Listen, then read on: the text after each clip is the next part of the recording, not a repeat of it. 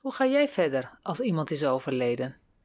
Of wanneer je te horen hebt gekregen dat je ziek bent of dat je je baan kwijt bent? Of als een vriend, vriendin of kind geen contact meer met je wil?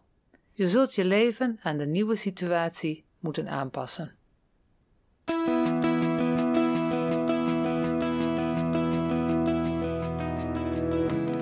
Wat leuk dat je naar podcast De Laatste Adem luistert.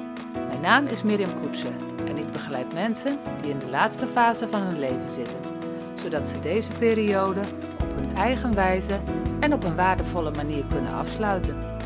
In de podcast ga ik het niet alleen hebben over rouw en rouwverwerking, maar komen ook onderwerpen aan de orde als afscheid nemen, uitvaartregelen, verwerken van trauma's, fit zijn en fit voelen, voeding, stress enzovoort.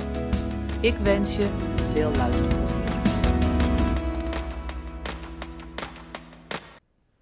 Hallo. In de eerste vijf afleveringen van deze podcast hebben we het over rouwarbeid en de rouwtaken die je hebt uit te voeren. De vorige twee afleveringen gingen over de werkelijkheid onder ogen zien en de pijn van het verlies ervaren. Deze aflevering gaat over de derde rouwtaak: je aanpassen aan de wereld na het verlies. Dat is een van de rouwtaken die je hebt te doen om weer plezier te krijgen in het leven en de draad van het leven op te pakken. Wanneer iemand overleden is, of je bent zelf ziek geworden, je relatie is stuk gelopen of je bent je baan kwijtgeraakt, dan word je geconfronteerd met verandering. En hoe pas jij je dan aan aan die nieuwe situatie? Nou, dat hangt heel erg af van hoe belangrijk die persoon of de gebeurtenis in jouw leven was. En het vergt tijd dat je realiseert wat het betekent om zonder die persoon of zonder een gezond lichaam of zonder die baan verder te moeten. En het is heel normaal als jij je na het overlijden van iemand in eerste instantie verdoofd voelt. Dat is namelijk een heel mooi beschermingsmechanisme van het lichaam, om niet onder de hoeveelheid stress te hoeven bezwijken.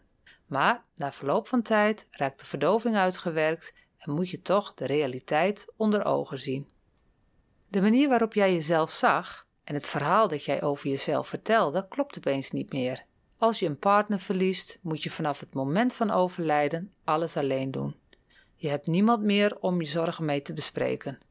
Je zult alleen naar vrienden, familie, bekenden enzovoort moeten. En je zult ook alleen op vakantie moeten als je daar al zin in hebt. En misschien gingen jullie samen altijd met de camper op pad. Wat doe je dan als die persoon er niet meer is? Ga je dan alleen met de camper op pad? Dan voelt het toch allemaal wel anders. Door het overlijden van een partner kunnen er ook vriendschappen wegvallen. En dit besef zijpelt bij de nabestaanden geleidelijk binnen. En na zo'n drie tot vier maanden na overlijden wordt duidelijk wat de impact daarvan is. Ieder mens heeft een andere relatie met de persoon die overleden is. Ik zal een voorbeeld geven. Als een vader in een gezin met vier kinderen overlijdt, dan heeft die vader met elk kind een andere band. Met het ene kind zit de gemeenschappelijkheid bijvoorbeeld in het hebben van dezelfde hobby. Maar met het andere kind zit het veel meer in het hebben van gemeenschappelijke normen en waarden, omdat ze zo erg op elkaar lijken. Of je hebt helemaal niks met je vader, omdat je er helemaal niet op lijkt. Dat kan natuurlijk ook. Een ander voorbeeld is, als je als ouders een kind verloren hebt en in dat gezin zijn er nog meer kinderen. Dan zijn dus de ouders een kind kwijt en dan ben jij een broer of een zus kwijt. En vaak is het toch zo dat iedereen genoeg heeft aan zijn eigen verdriet en daardoor het niet met elkaar kan delen. En elkaar dus ook niet echt tot steun kan zijn. Een ingrijpende situatie verandert je. Het leven wordt niet meer zoals het was. En je zult er een nieuwe invulling aan moeten geven. Want wie ben jij na dit verlies? Je zult jezelf opnieuw moeten uitvinden. Als jij altijd de partner van was, wie ben jij dan nog zonder die partner?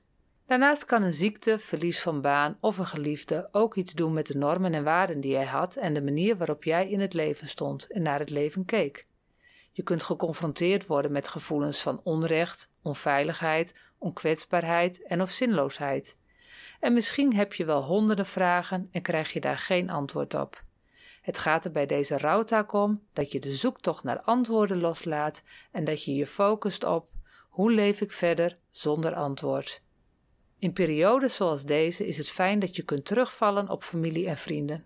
Maar realiseer je dat ook deze relaties onder druk kunnen komen te staan. Blijven communiceren is dan belangrijk. En natuurlijk is het niet zo dat elk overlijden je helemaal van je voetstuk brengt. Soms is de situatie zoals die is oké voor je en kun je er vrede mee hebben dat de vriendschap voorbij is of dat een leven voorbij is. In het geval wanneer iemand heel erg heeft geleden. En in dat geval kan het zelfs zo zijn dat het een boost geeft aan je levensovertuiging. Er is sprake van vastlopen in de derde rouwtaak als het je maar niet lukt om je aan te passen aan het verdriet. En het kan zich op verschillende manieren uiten. Bijvoorbeeld door het idealiseren van de overledene. Als een kind overlijdt bijvoorbeeld. De andere kinderen kunnen dan het gevoel hebben het nooit zo goed te kunnen doen als dat ene kind. Terwijl natuurlijk ieder mens goede en slechte eigenschappen heeft. Het idealiseren van een situatie of een persoon na een verlies komt vaak voor. Het is belangrijk om hierin niet te blijven hangen. In gezonde situaties maakt na verloop van tijd het ideale plaatje plaats voor een reëel beeld. Identificatie met de overledene is een andere uitingsvorm van een vastgelopen derde rouwtaak en die kan zich in diverse gedaantes aandienen. Je neemt bijvoorbeeld iemand zijn hobby's over of zijn gedrag. Of je plaatst een van je kinderen in de ouderrol als je partner is overleden. Ook niet meer willen leven is een vorm van identificatie en komt best vaak voor bij rouw. Vaak willen mensen van de pijn of van het verdriet af, of willen ze gewoon weer even samen zijn met de persoon die overleden is. Denken aan de dood is niet hetzelfde als plannen maken voor de dood. En twijfel je hierover, vraag iemand dan recht op de man af: Ben je plannen aan het maken om je leven te beëindigen? En als het antwoord ja is, onderneem dan stappen door professionele hulp in te schakelen. Maar als het antwoord nee is, vraag dan wat diegene hoopt te vinden als hij dood is.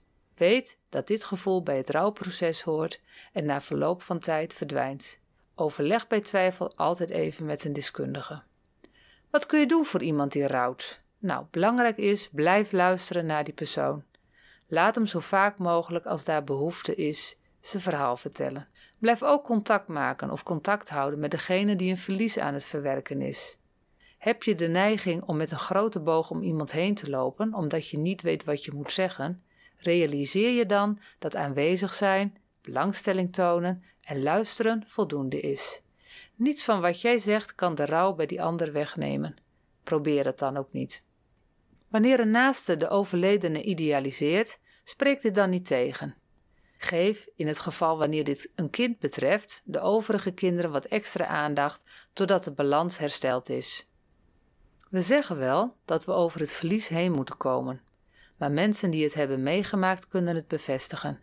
Je raakt niet over het verlies van iemand heen. In het beste geval wordt het verlies en het verdriet onderdeel van je leven, van wie je bent. En het kan betekenen dat je nieuwe stappen zet en jezelf ontwikkelt op een manier die je nooit voor mogelijk hebt gehouden.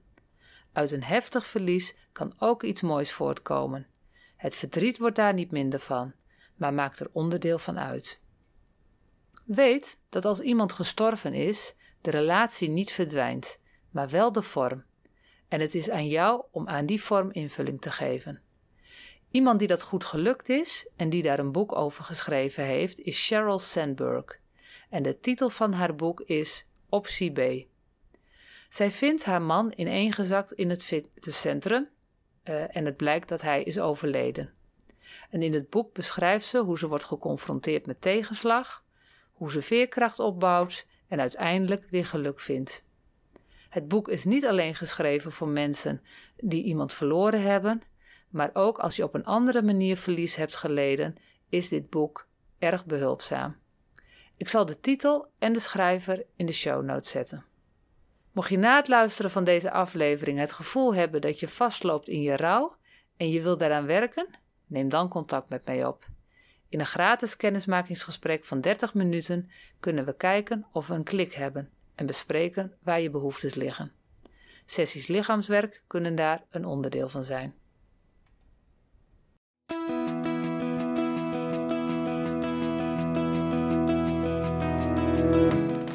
Dat was het alweer voor deze keer. Ontzettend leuk dat je naar deze aflevering van de Laatste Adem podcast hebt geluisterd. Voor nu een hele fijne dag. Vond je deze podcast leuk? Deel hem dan met vrienden en mensen in je omgeving. Tot de volgende keer.